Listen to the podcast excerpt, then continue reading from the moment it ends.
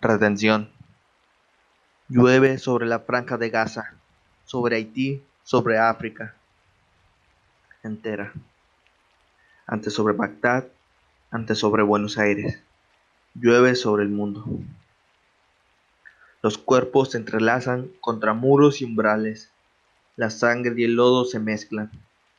Llueve sobre los campos de batalla y en las ciudades.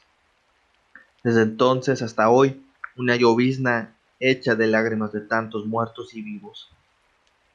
Nada es igual cuando la guerra se aposenta, cuando los cadáveres se amontonan en los dienteles, sobre el cemento, sobre la hierba, aquí y allá.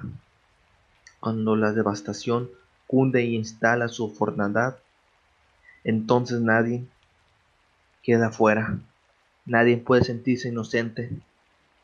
Las espadas han cantado victoria, las ametralladoras, los obuses, los misiles, también los discursos, las diatribas, los pactos, los conciliábulos, los decretos.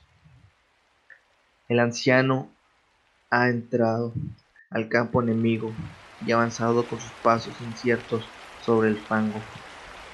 No es el miedo que lo confunde, sino el paisaje a causa de la lluvia que embarra su cara, la abundancia de sus de osamentas podridas, ese olor que provoca náuseas, trastabilla y está a punto de caer. Pero se yergue y sigue adelante. Desde la playa el jefe del otro bando lo observa venir con estupor. ¿A qué vienes, anciano? ¿Cómo osas llegar hasta aquí? Lo que invoca el anciano no es, no es solamente el desamparo actual, sino la memoria de la que estamos hechos. Acuérdate de tu padre, Acuérdate, ojalá los muertos se quedaran muertos sobre los caminos, pero muchos se vuelven desaparecidos, se vuelven sobre las sombras, sus cuerpos se diluyen, difícil de encontrar la huella de sus pasos. Aquí en el sur, una mujer se cubre con la piñal de su hijo antiguo. Aquí en el norte, otra levanta una pancarta frente al palacio municipal en el desierto de Atacama, las hermanas y esposas juntan los huesos pequeños, cartílagos blanqueados por la luz, adivinando el ser querido al que pertenecieron. Vengo por mi primogénito. 50 hijos tenía cuando ustedes llegaron.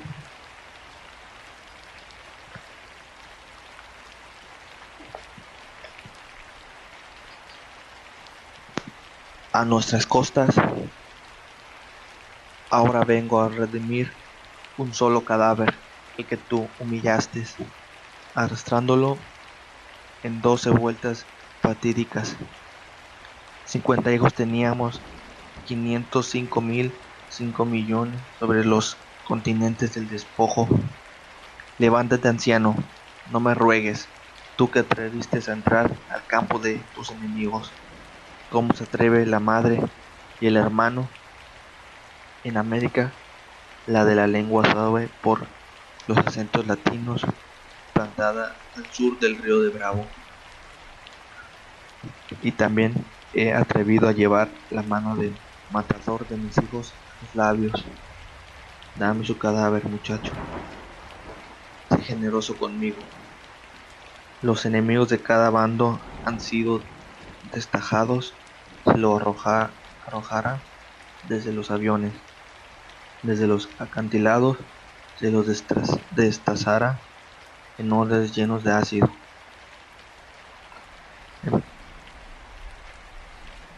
En piletas y tambos se, los mutilara con napalm, con cuchillos y navajas, con bayonetas. Sin embargo, hay la, humanidad, esa condición de pobres forjados a la intemperie. Hay algo que se dice hombre, muchacha, niño, anciano. hay una silueta que se entapa contra los cielos de las desmemorias y si presenta pintados sus rostros por la mezcolanza de agua y cieno sin rasgos propios. De eso se trata, de dos que se acercan uno al otro, se igualan de dos hombres frente a frente, dos enemigos, dos que avanzan y retroceden en el tiempo. El más viejo pide permiso al joven para proceder, busca el cadáver de su hijo, no es una víctima, es un guerrero, ha matado al par de sus verdugos. Verdugo el mismo, sin embargo, se arrodilla en medio de la lluvia y llora. Oh anciano, a pesar de que te hayas mi tienda, tu hijo terminó con mi vida al terminar con la de mi amigo. Mi amado y mi dolor ha vuelto iracundo. Ten cuidado de mí. Tengo cuidado, pero era mi hijo, primogénito, el más valiente. La escena debe suceder. Es la cuestión, si no sucede, la escena está, en la que el anciano y el joven se vinculan. No existirían las futuras para que la humanidad prosiga su andar de vida y muerte. Esta es la primera escena, debe inaugurar lo que vendrá. El joven quiere desgarrar su propia piedad incipiente y convertirla en más odio. En las guerras los perdones están de más. Solo la muerte reúne y dispersa. Por eso hoy la escena debe suceder la de encuentro de ambos.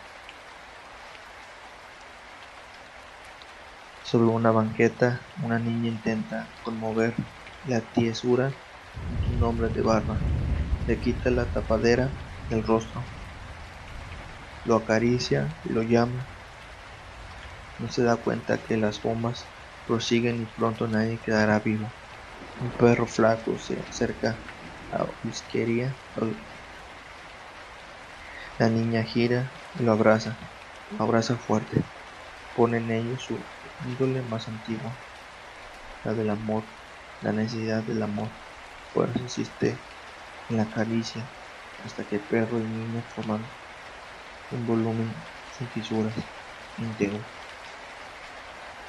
En la cena, con la lluvia y el barro, uno busca entre los muertos, el otro sigue vigilando. Es el victorioso el que ejerce el bando de los vencedores, pero la guerra discurre, aún con vencedores, la guerra no ha de callarse. Falta llegar a la médula, destruir hasta el último rescoldo para hacerse dueños de la tierra. Entonces habremos dejado en el pasado la humanidad fuimos. La niña comenzó a llorar, no ha logrado despertar a su querido. Por eso abraza al perro y se funde con él. Las mujeres salen a las calles, vociferan nombres de desaparecidos. Los hombres se atrincheran debajo de las piedras, los puentes, los bunkers, los sótanos. Y en medio de la llovizna pertiniza, aquí está, la voz del vencedor arrecía.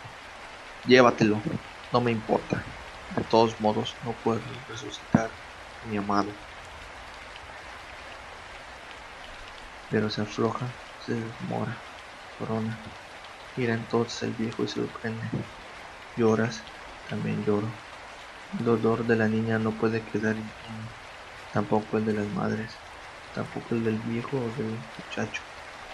Por eso las escenas es tan importante allí, escrita primero, comienzan nuestras voces registradas. Y se abrazan en del agua que amarra sus mejillas. Por un instante se abrazan en puro llanto que los desubica uno en brazos del otro, como la niña, como las criaturas que somos todos. Eso es lo que debe suceder para que seamos rescatados. Ese otro llora como yo, ese otro soy yo mismo, en medio del amor, mordedura en las guerras. Así que ambos se entrelazan en el llanto Llora el viejo, llora el joven, se alegran en la pena porque la comparten. Pero ¿por quién lloran los humanos? ¿Por el que no supieron conocer? ¿Por el otro? ¿Por la misma fragilidad los habita? Allí frente a sí mismo, por el enemigo posado en su corazón. Ah, mi muy anciano enemigo. Ay, mi joven contrincante. Lloramos los dos por lo mismo. Y antes huíamos de reír. Antes reíamos imaginando la victoria. Pero has ganado tú. ¿Por qué lloras entonces? Si hubieras ganado tú, al igual que yo, llorarías. El llanto los abraza.